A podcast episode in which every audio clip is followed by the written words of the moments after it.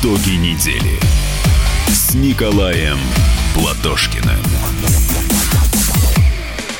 Добрый вечер, дорогие друзья. Э, вас продолжает третировать Николай Платошкин своей дурацкой правдой. Там, ну, насколько она, конечно, мне такой правдой кажется.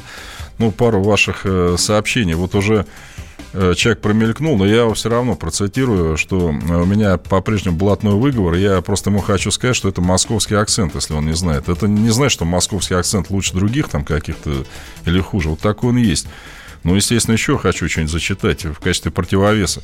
Согласно с каждым вашим словом, Николай Николаевич, бросаю все дела, я слушаю вас, Лидия Петровна. Лидия Петровна, огромное вам спасибо. Я очень, правда, надеюсь, что из-за того, что вы меня слушаете, все-таки не все ваши дела, э, так сказать, остаются не сделанными. Да, и не страдают члены семьи в первую очередь. Абсолютно. Так что всем членам семьи Лидии Петровны просьба проявлять к ней повышенное внимание в то время, когда она слушает нашу передачу. Ладно? А, наши номера, наш номер для сообщений Viber, WhatsApp, плюс 7 967 200 ровно 9702 плюс 7 967 200 ровно 9702 и наш студийный номер телефона 8 800 200 ровно 9702. Итак, э, обещал я вам, что про бюджет мы поговорим, тем более, что его тут приняли в первом чтении, а начать я бы хотел вот с этого отличного сообщения. Э, говорят, что существует больше 300 программ социальной поддержки, а я не знаю. Э, я знаю, что поддерживают матерей-одиночек, которые шестимесячных детей на остановке оставляют, безработным тысячу дают. Когда, а безработным тысячу дают, когда mm. появится справочник соцподдержки, где те или иные моменты будут указаны. Ну, в общем, когда и так далее. Mm-hmm. Давайте. А, раз про деньги заговорили. Да, раз уж золото начали, да, да куда тем более, что, тем более, что три года нам жить по этому бюджету. А вот в этом я как раз сомневаюсь. Ну, опять, друзья, что такое бюджет? Ну, бюджет есть у каждой семьи, да, доходы, расходы, и у каждой семьи, и у каждого человека мучения, да, как их сопрячь, что называется. У государства здесь есть одно только преимущество. Государство может печатать деньги. Мы с вами деньги печатать не можем. Но в целом, значит, и так, Государственная Дума приняла бюджет наш с вами, доходы, расходы всей нашей страны на следующий год и на период еще в два года. Принят он в первом чтении. Все наши законы, ну, если кто не знает, вы уж меня извините, те, кто знает, все законы у нас принимаются в трех чтениях. Первое чтение принципиальное, то есть нужен закон, не нужен. Второе чтение, предстоящее еще, самое главное, то есть в закон вносятся всякие поправки, и закон может сильно измениться, в том числе бюджетный. Ну, третье чтение уже такое редакционное, там запятые и прочее, там сопряжение с другими законами. Ну, кстати, как голосовали партии? У нас в Думе четыре партии. Единая Россия, ЛДПР голосовали за бюджет. Ну, это, кстати, всем тем, кто еще считает, что ЛДПР у нас оппозиция. Э, КПРФ и «Справедливая Россия» голосовали против бюджета. Итак, мы с вами потратим в следующем году 20 триллионов рублей.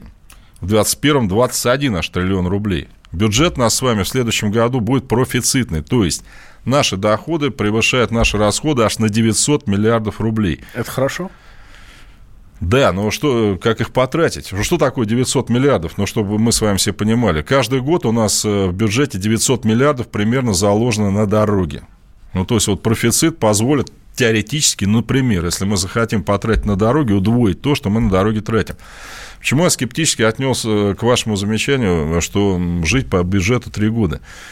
Вы знаете, в чем проблема нашего бюджета? Что главная цифра этого бюджета от нас вообще никак не зависит. То есть половина доходов наших с вами – это доходы от продажи нефти и газа. Причем от продажи нефти и газа как за границу, так и здесь. Да? Половина. А мировая цена которая определяет эти доходы, мировая цена на нефть, формируется, к сожалению, не в Крыжопле, не в Костроме, а в Лондоне и Нью-Йорке ну, в таких городах, э, где страны эти не очень к нам как-то в последнее время ну, дышат. Предположим, в 85 году, когда мы вели войска в Афганистан, ну, вели раньше, да, но в 85-м бандиты в Афганистане были на грани краха. Там оставалось буквально зачистить пару мест. Американцы попросили Саудовскую Аравию, главного в мире производителя нефти и по сей день, уронить цену, то есть выкинуть на рынок э, лишнее количество и нам с вами пришлось тяжело. Вот ваш покорный слуга помнит, что цена на кофе выросла в два раза в Советском Союзе, а тогда что был ЧП, понимаете, ну и так далее, там подобное. Сейчас, 2014 год, американцы попросили саудовцев уронить цены на нефть из-за того, что Сирия, Украина, ну и рубль упал тоже в два раза. Поэтому Понимаете, вот в бюджет заложена некая цена средняя на нефть на следующий год. Она в долларах за баррель. Баррель это по-английски бочка, это примерно там 159 литров. Ну, так принято просто, да. Но если она изменится, в ту или иную сторону. Ну, желательно, чтобы она увеличилась. А если она уменьшится, да бюджет придется пересматривать. Бюджет тогда у нас приобретет качество там бумаги просто и все. Тогда надо срочно собираться, менять доходы, менять расходы. То есть сидим пока на нефтяной игле, к сожалению, никак с нее слезть не можем. Еще раз, цену, к сожалению, на эту нефть мы с вами не формируем. Ну, что еще могу вам про бюджет тут такого мрачного заявить? Или хорошего, наоборот? Да, бюджет, бесспорно, большую часть расходов на социальные нужды. Тут даже говорить нечего. Ну, предположим, на соцподдержку граждан тратится из 20 триллионов 4,5 триллиона рублей. Это самая большая, э, что называется, статья этого бюджета. В то же время, вы знаете, что должны помнить, мои друзья, особенно в регионах? Вот этот бюджет, про который я сейчас говорю, федеральный. То есть у нас еще есть бюджеты региональные, есть бюджеты местные. И получается так, что на регионы свалено, как я уже говорил, много полномочий, а вот денег-то у них нет. Вот вдумайтесь в одну вещь. Вот мы говорили о списании долгов странам Африки. Ну, Африка далеко, могу сказать. У нас из 80, по-моему, 5 регионов России, или 84, сейчас могу ошибиться, только 13 регионов сводят концы с концами. То есть у них бюджет профицитный. Остальные все сидят на игле, но в этот раз уже на игле из Москвы. Ну, предположим, если бюджет города Кострома 7 миллиардов рублей, в Костроме живет 270 тысяч человек. Из этих 7 миллиардов Кострома сама собирает 3,5. Все остальное идет либо из региона, либо из федерального центра. А регион тоже дотационный. В регион все тоже идет из федерального центра. То есть, то, о чем мы с вами говорили – собирает на местах деньги, отправляет их в Москву. Потом из Москвы начинается процесс обратного распределения. Иногда маразм, знаете, до чего доходит. Вот в какой-то регион действительно приходят там большие деньги. Вот на строительство дамбы в Комсомольске. Но поздно. Поздно. А деньги надо освоить, потратить в течение бюджетного года. Местные власти думают, вот мы сейчас начнем тратить, но не успеем, и нас посадят. Поэтому, ну нафиг. И у нас по стране идут массовые возвраты денег еще обратно в федеральный бюджет, представляете? Потому что кто-то там где-то их задержал там и прочее. 8 800 200 ровно 9702 наш номер телефона для ваших, друзья, звонков. А, по бюджету давайте поговорим. Может, вы поспорите с Николаем Николаевичем? Да запросто, может, давайте. может, у нас, наоборот, все хорошо в этом плане. По вашему мнению, конечно же. Сергей, здравствуйте. Здравствуйте, Сергей. Смелее. Здра- здравствуйте, товарищи. Вот, Николай Николаевич, вот экономисты все в основном сходятся в одном мнении, что экономических предпосылок для плохой жизни в России нет. А, а народ живет все хуже и хуже. Так скажите, в чем причина тогда? Ну, причина, на мой взгляд, спасибо за вопрос, в плохой экономической политике. Я об этом тоже уже много раз говорил. Вот смотрите, капитализм или рыночная экономика, ну, назовите ее как хотите, это вопрос, как говорится, терминологии. Это вообще простая вещь. При капитализме люди предприниматели или государство производят, чтобы продать. Продать можно либо на внешний рынок, тогда вы зависите от того, что там творится. Да, если там кризис, вам хана, как было у Китая в 2008 году. Или вы можете жить за счет внутреннего потребления. И это огромная разница. Вот мы сейчас с вами живем за счет продажи ресурсов за границу. Те, кто продает ресурсы за границу, их, собственно, страна своя интересует мало. Больше скажу. Чем ниже зарплата, здесь, тем им лучше, потому что себестоимость тогда сырья при продаже за границу, сырье, оно ведь недорогое, на то оно и сырье. И чем ниже у вас зарплата, тем больше прибыль.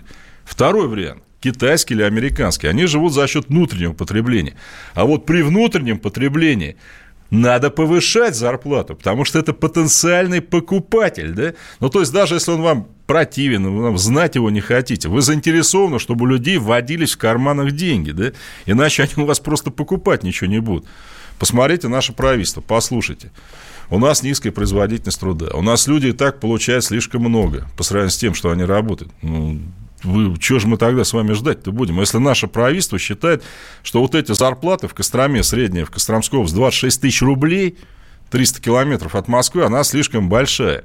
И не виноваты люди, что они ну, плохо работают. Понимаете, если вам кайло дать, и вы вообще 20 часов будете впыривать, вы все будете плохо работать. Если вам комбайн угольный дать, то вы там, не, не, ну, это, конечно, не тот вариант, не вынимая сигаретки, в шахте нельзя курить, вы можете там за 3 часа то же самое сделать.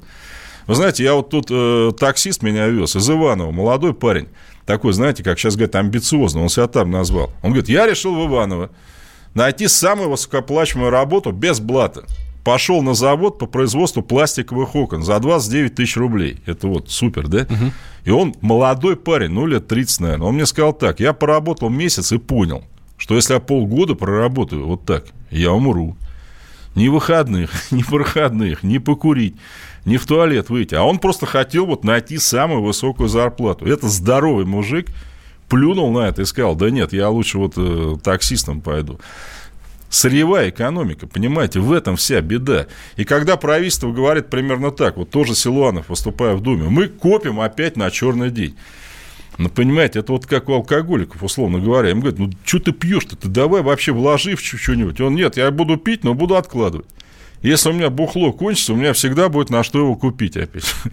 Ну, понимаете, если мы от нефти всегда зависим, но у нас всегда будут проблемы, если мы ничего другого не развиваем – ведь понимаете, ну хорошо, скажем, упал цена на нефть, но если у нас еще масса всего есть, ну да, плохо, но не совсем, да.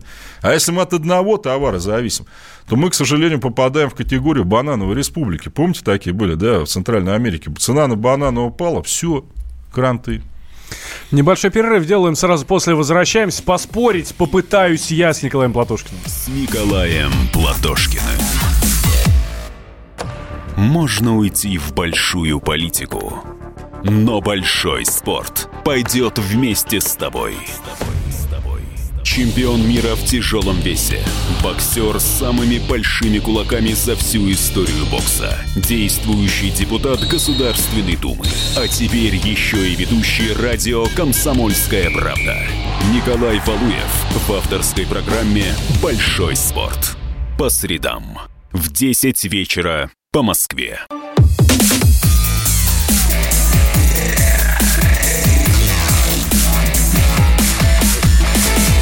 Итоги недели с Николаем Платошкиным.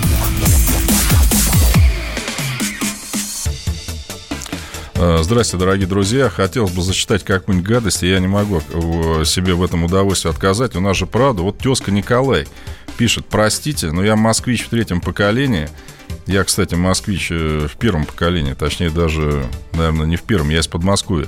Но такую манеру говорить довелось слышать только в прокуренных привокзальных регаловках. Николай, а вы не пробовали помимо привокзальных регаловок еще куда-нибудь ходить? Ну, в библиотеку зайдите, в музей, э, в комиссионку тоже можно. Ладно? Обязательно. На следующей неделе мне позвоните, как там говорят. Э, насчет 26 тысяч рублей люди пишут. Я сказал, что это средняя зарплата в Костромской области. Ну, по крайней мере, так говорят не официальные сайты, а сайты рекрутинговых компаний, да, вот, которые нанимают людей. Пишут 26 тысяч рублей. Да мы шикуем. Э, ну и так далее. Региональные бюджеты принимают Хорошавины и гейзеры и вот, так далее. Да, а, как раз действительно Хорошавины и гейзеры эти принимают э, региональные бюджеты, и поэтому мы имеем то, что имеем. Это как раз а, а пишет, нам, э, пишет нам об этом а, слушатель с номером 0969. А, опять же, вы привели в пример Кострому. Вот. Там бюджет 7 миллиардов. Это город, да. Да, в, город Кострома. В области 34. Город Кострома, 7 да. миллиардов. 3,5 собирают налогами. Почему? Потому что налоги не платят. А, нет, нет, понимаете, здесь ведь интересно. Налоги налогом рознь, да? А федерация, она же себе не только все бабло гребет, она еще гребет самое сытное бабло, которое легче всего собрать. Вот сейчас Николай, наверное, бесится там в Рыгаловках, думает, во-во, я так и знал, что он такой. То есть, например, есть акциз на бензин, да? Но вы же никуда не денетесь, вы будете ездить, правильно? Вы пистолет вставляете в бензобак, платите. Это федерация.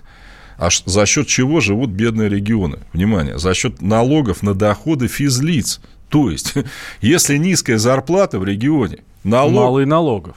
И все. Высокая и вот безработица, мало налогов. заколдованный круг, понимаете? Вот люди пашут. Понимаете, Россия, вот по данным Международного валютного фонда, видите, не коммунистическая организация, говорит, Россия единственная крупная страна, где большинство бедных – это работающие люди. То есть люди, работающие 8 часов. Потому что считается как? Ну, бедный совсем вот в развитой стране, но человек, у которого что-то произошло, там, безработный, мать-одиночку, которой погиб муж, у нее там трое детей, инвалиды, ну и так далее, больные Ну, обычно такие люди даже живут у них на пособие все. Ну да, они вот, ну, условно говоря, не могут работать, да, вот, ну, ну, не... А тут получается так, человек 8 часов впыривает, как у нас говорят, приходит, получает зарплату и обалдеваешь. На, на, на нее еще надо как-то Ну, жить. Думает, где бы найти пожрать, да. Да, вот в Нам чем тут вопрос. как И раз что, и что касается вот региональных бюджетов, внимание, да, ну вот, предположим, опять дор- дорогой моему сердцу Хабаровский край, где законодательная дума только что приняла бюджет, там, э, значит, от этой законодательной думы в Совет Федерации планирует послать депутата ЛДПРовца приятного, у которого погашенная, правда, судимость за подделку документов. Качество депутатского корпуса. А, вот нам пишут из Улан-Удэ, а, зарплата 10 тысяч, если получаешь 15, то ты уже миллионер. Вот. Абсолютно. И а, еще отличное сообщение, вот э, тоже, кстати, которое идет несколько в разрез с вашими словами про нефтяную удовольствием, Да, да. Что касается уровня жизни населения, Норвегия и Саудовская Аравия тоже живут за счет нефти. Но разве можно сра- сравнивать их уровень жизни и наш уровень жизни? Вот, отличный вопрос, да? Давайте поконкретнее. Что касается Норвегии. Вот смотрите, я тоже давно предлагаю сделать прогрессивную систему налогообложения. То есть, как во всем мире, почему-то кроме Российской Федерации. Ну, где богатые платят чуть больше, да, там бедные чуть меньше. В Америке так. Ну, чуть это... Вот, вот я вам сейчас хочу объяснить. Во Франции богатый, там самый большой э, Возьмем- налог 70%. Возьмем, Нор- 70. возьмем Норвегию. Знаете почему? Потому что у них тоже есть нефть, газ. Там, вот они в этом смысле чуть похожи на нас, да? Ну, казалось бы, ну, вообще люди могут ничего не платить. Богатые платят 22% все-таки. Я хочу заметить, при Ельцине у нас платили богатые не 13, а все-таки 20. Ну, не 70, не надо 70. Россия нормальная в этом смысле страна. Они же и 13 не платят. В этом весь вопрос. Вот понимаете, у обычного человека вычитает из зарплаты. Хочет он платить, не хочет. Если вы богаты, вы такую декларацию можете подать, что вы еще должны всем, понимаете, и вы вообще ничего не будете платить. Ни 13, ни 9. Бюджет города Хабаровск. Миллиард рублей в бюджет Хабаровска, 600 тысяч человек. Собирается штрафы с населения. Охренеть. Понимаете, это, ну, там, за неправильную парковку, условно говоря. Если штрафы поднять в два раза, то в два раза Красота. больше денег будет. А предприниматели всех мастей платят в бюджет полтора миллиарда, а на НДФЛ, ну, обычные люди по найму, четыре с половиной. Ну, понимаете, это вот как из серии мужик там генерала прокормил, там один мужик, двух генералов.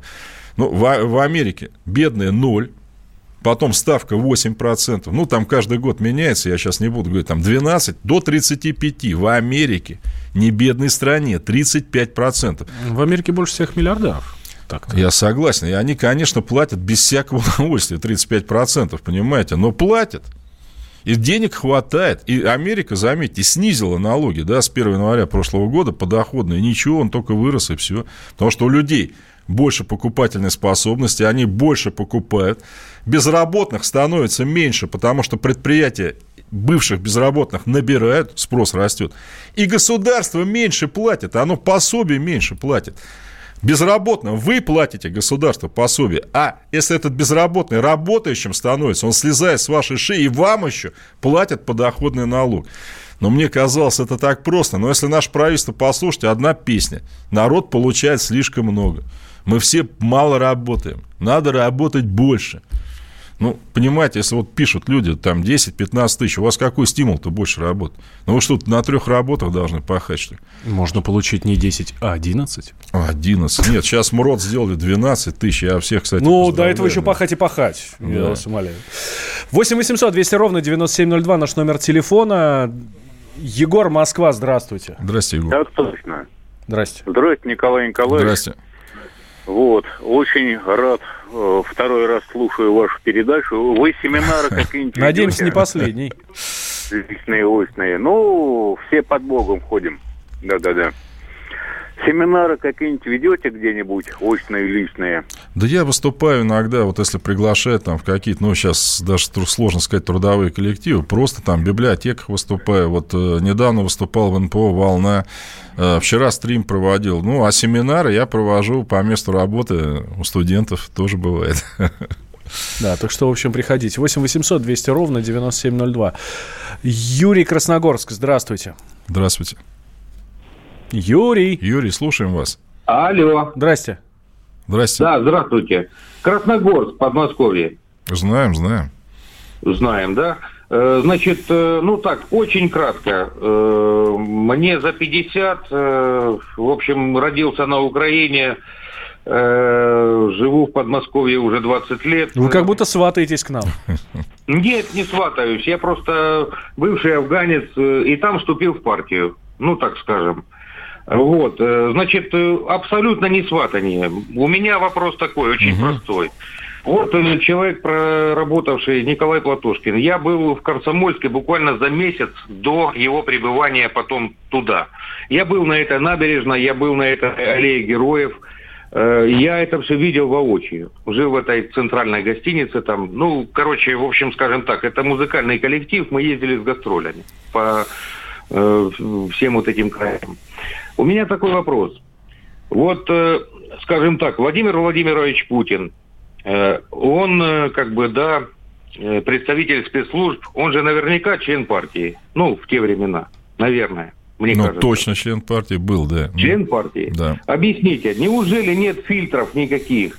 Как может человек, давший присягу, допустим, Советскому Союзу, вот если, допустим, даже Николая Платошкина завтра предложат э, поехать, допустим, в Гвинею Бисау, допустим, послом, ему придется давать присягу, наверное, я думаю, Российской Не, вы, вы неправильно думаете.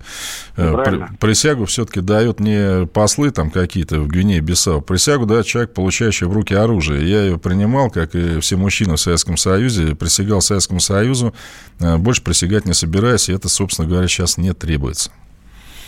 Дипломаты не присягают? Нет, конечно. Но, понимаете, еще раз, присяга – это присяга вооруженного человека защищать свою родину там, и не жалеть для этого ничего, там, включая, собственно, жизнь. А присяга у меня лежит в кармане. Это паспорт гражданина Российской Федерации. Что это означает? Гражданство – это взаимная верность, да?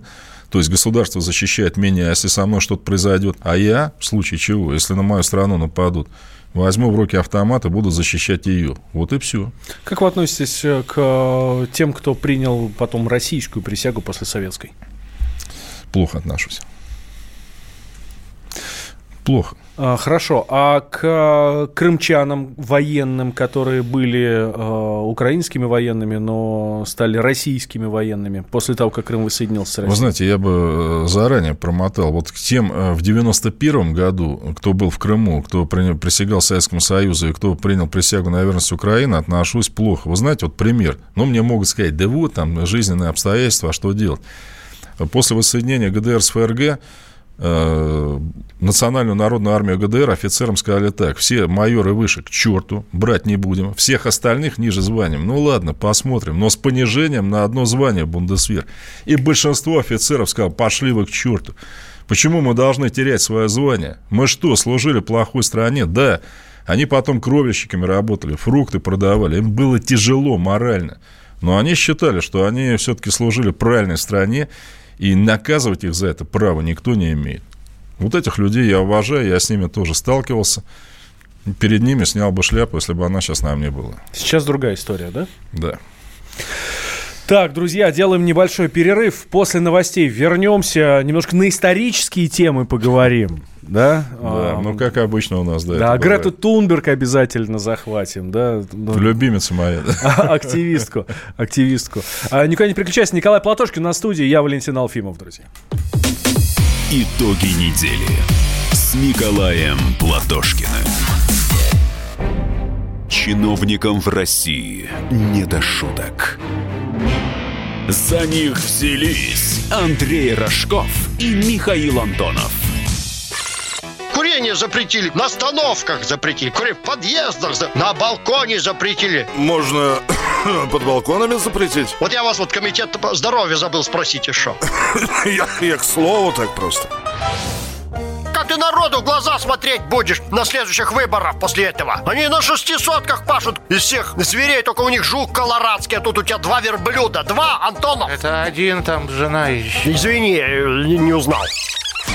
Каждую пятницу в 10 вечера по Москве на радио «Комсомольская правда». Бюрократию и глупость вышибаем смехом.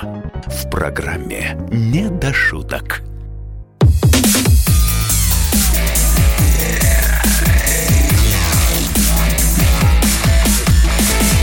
Итоги недели с Николаем Платошкиным.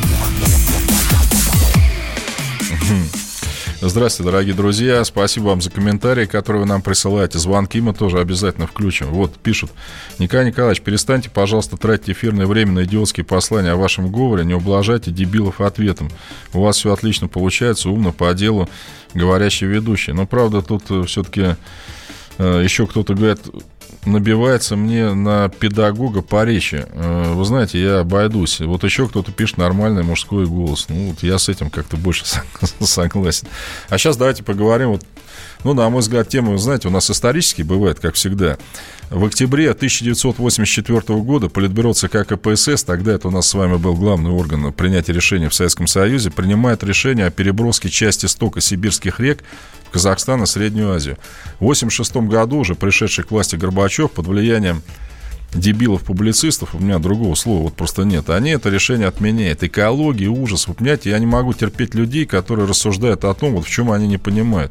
Я помню перестройку, когда главной профессией у нас в стране был публицист понимаете, вот который высказывался просто вот на любые темы, там, главное, хлестко, жестко, все, ну, человек, самого там этого упомянул, да, а тот вот этого упомянул, да ты что, серьезно? Слушай, ну ладно, но это в каком году вы говорите?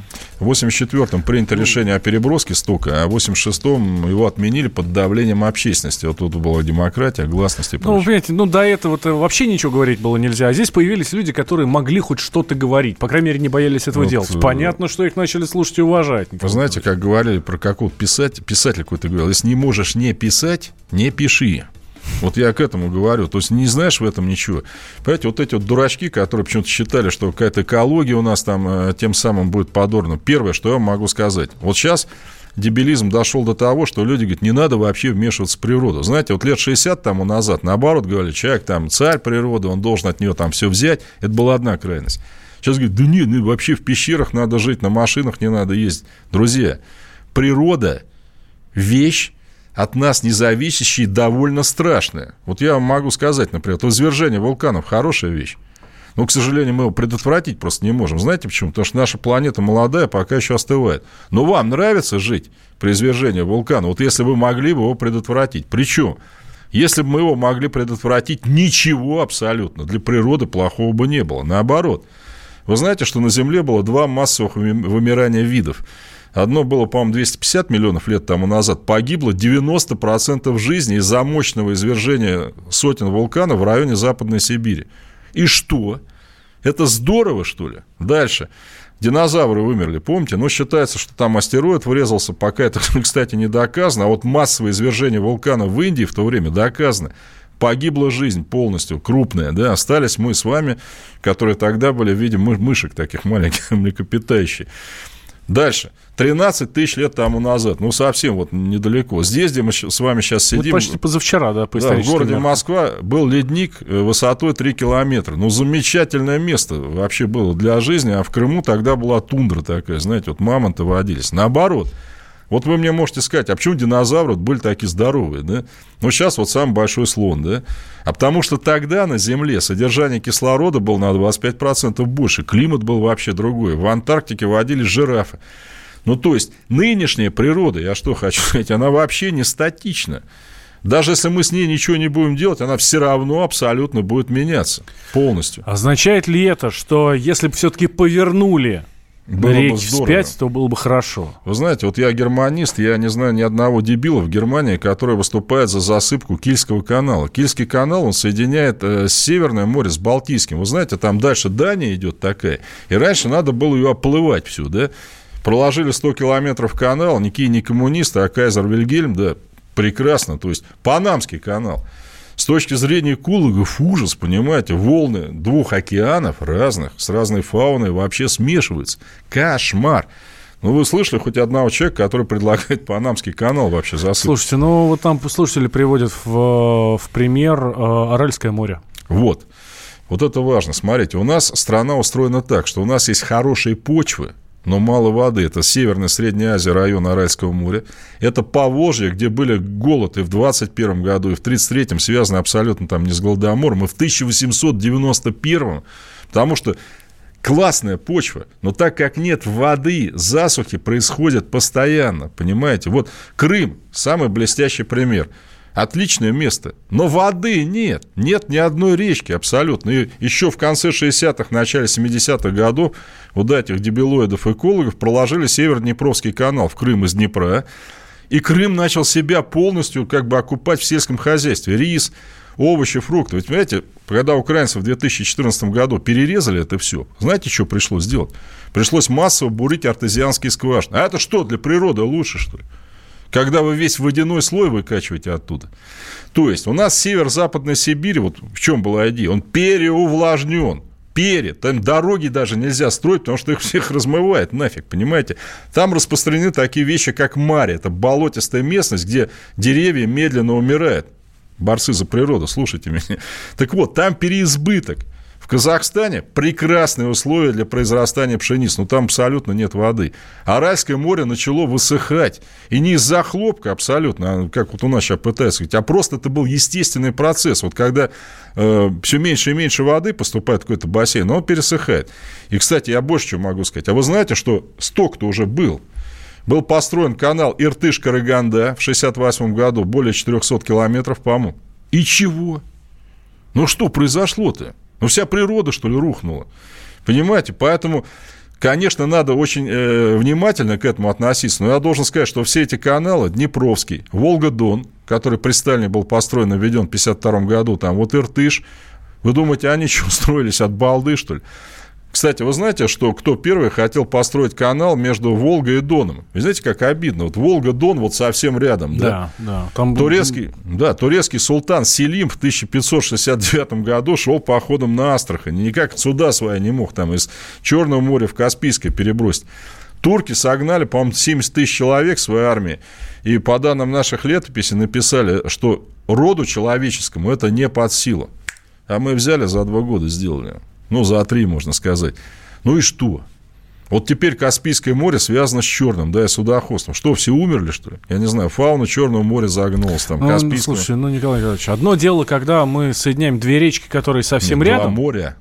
Это Черное море я и сейчас, Каспийское. Я сейчас речки имею в виду Волгу и Дон. Да, но они да. из морей. Вот. Они совсем рядом находятся, собственно, вода из них никуда не уходит.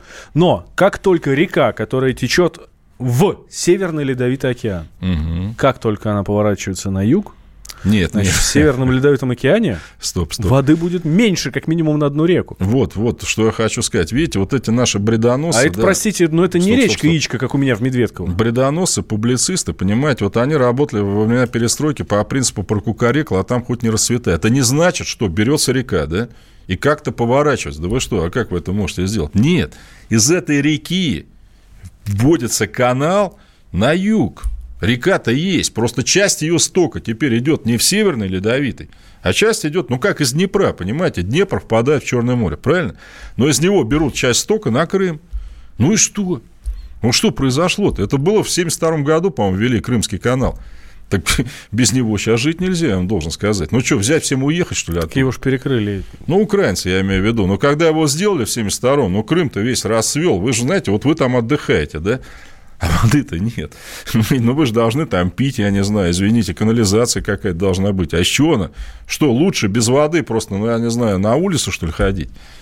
Поэтому, понимаете, природой надо управлять, обязательно надо.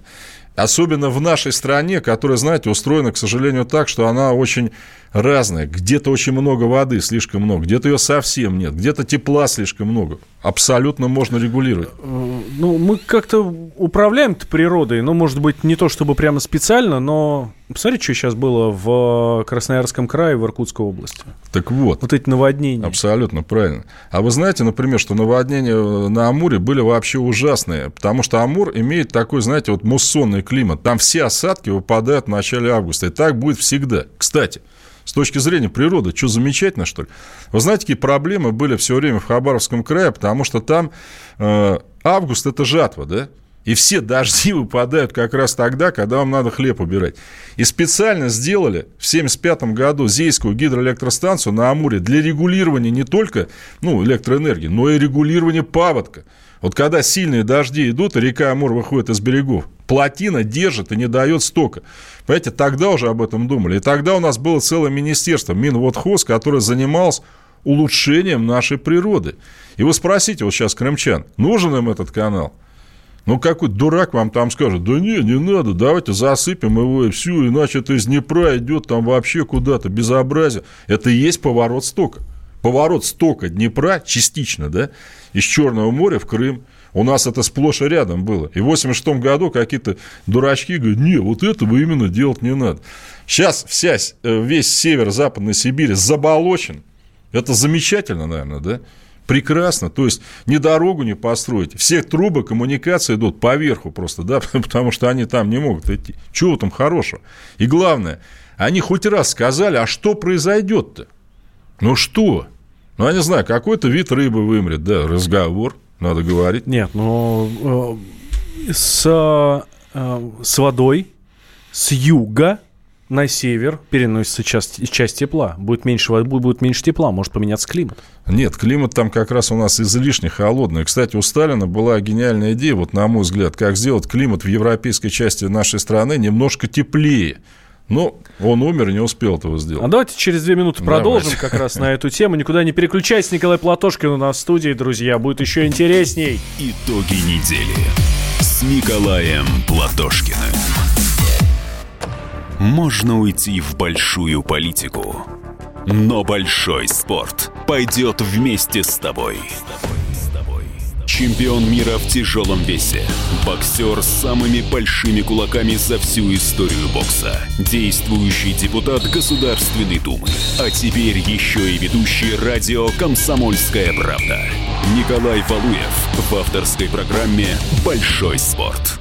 По средам в 10 вечера по Москве.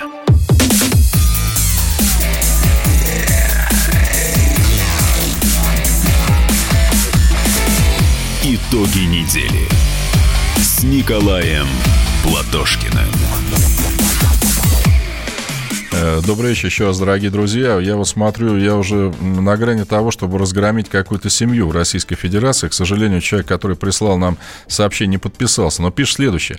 Слушать вас невозможно, я был напрягся. Стою возле дома, слушаю вас в машине, не могу оторваться. А мне домой надо идти. Жена уж звонила три раза. Ну так нельзя, в рабочее время надо вещать. Так, все, к жене. Так, уважаемый слушатель, уважаемый слушатель 0969, мы не можем разбить вашу семью, поэтому прямо сейчас выключайте э, приемник, э, идите домой. Вот. Но, но, как только поцелуете жену, включайте нас в э, интернете и сможете слушать там. Опять же, если вдруг что-то пропустите, у нас на сайте КПРУ или в нашем, или в нашем приложении э, «Радио Комсомольская правда», которое вы можете поставить абсолютно на любой гаджет. Замечательное приложение. Там все подкасты выкладываются. Я специально позвоню сегодня нашему руководителю отдела этого, Михаилу Небери, и попрошу, чтобы он как можно скорее выложил нашу программу, чтобы вы могли послушать слушать. Не переживайте. Жене привет. Э, жене привет. И мало того, я хочу сказать всем женам, невестам, сестрам, мамам нашим, что я обязательно сделаю им сегодня подарок в конце, как обычно я это всегда делаю. Я очень-очень надеюсь, милые дамы, что вам этот подарок понравится точно так же, как понравился подарок неделю назад. Вот, значит, товарищ слушатель 0969, срочно домой включайте и погромче. Жена тоже слышала. Ну, а сейчас еще, может быть, такой довесочек небольшой к прежней теме. Я уже так заинтриговал, сказал, что Сталин пытался изменить у нас климат. Вы знаете, первое, Россия самая холодная страна мира. Это не здорово, я вам должен сказать, вообще плохо. У нас средняя температура, внимание, минус 4 градуса. Это, это ужасно. Вторая по холодности страна Канада, но там средняя в районе нуля. То есть Россия единственная страна в мире, где средняя температура минусовая. Знаете почему? Россия, вот центральноевропейская, не имеет никаких преград между северными ветрами с океаном, даже Крымом. Вот представляете, Крым, да, где? Ну, там морозы лютые бывают, потому что ветер свободно доходит, скажем так, с какого-нибудь Баренцева, ну, с Карского моря туда. Сталин предлагал на севере европейской части, вот район Архангельской области, Ленинский округ, насыпать большой вал который задерживал бы нижние ветра. И тем самым температура сильно бы, ну, не сильно, но поднялась бы. Нам это нужно. Другим странам нет. Понимаете, каждая страна должна заботиться о себе, не меняя, естественно, по возможности общепланетарный климат.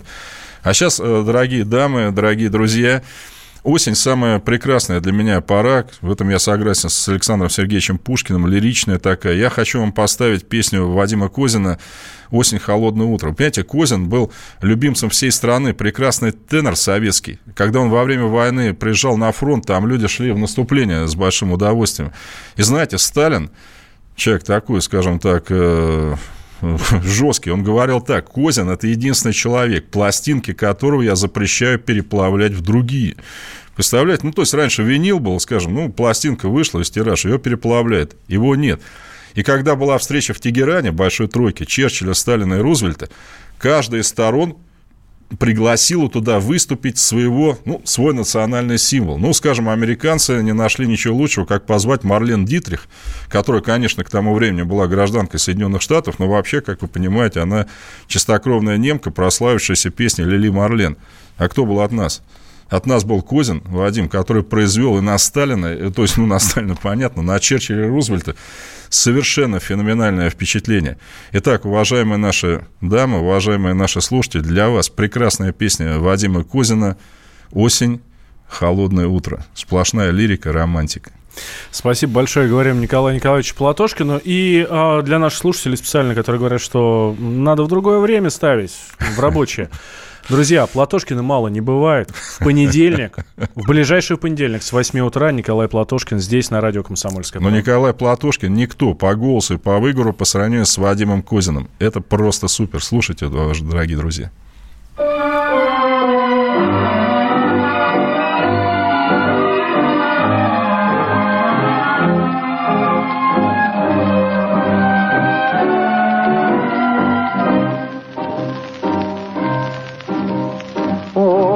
Прозрачное утро, Небо как будто в тумане, Дали станов перламутра, Солнце холодное раннее, Где наша первая встреча, Яркая, острая, тайная, Тот летний памятный вечер, Милая, словно случайная,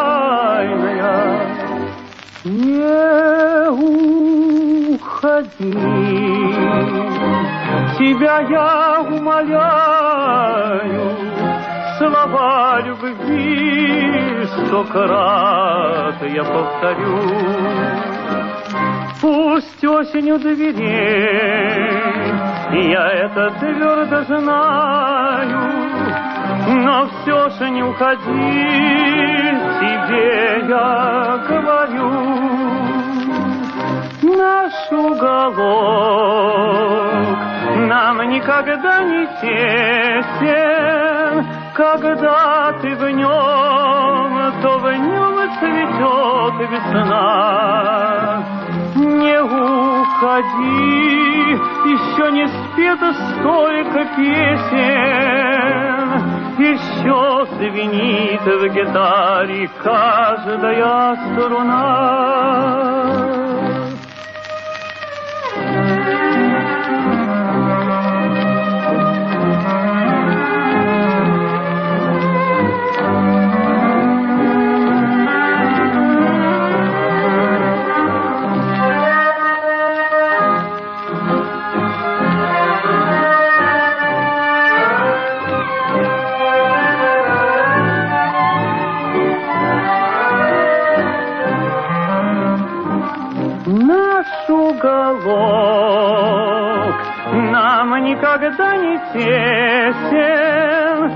Когда ты в нем, то в нем цветет весна. Не уходи, еще не спето столько песен, еще звенит в гитаре каждая струна.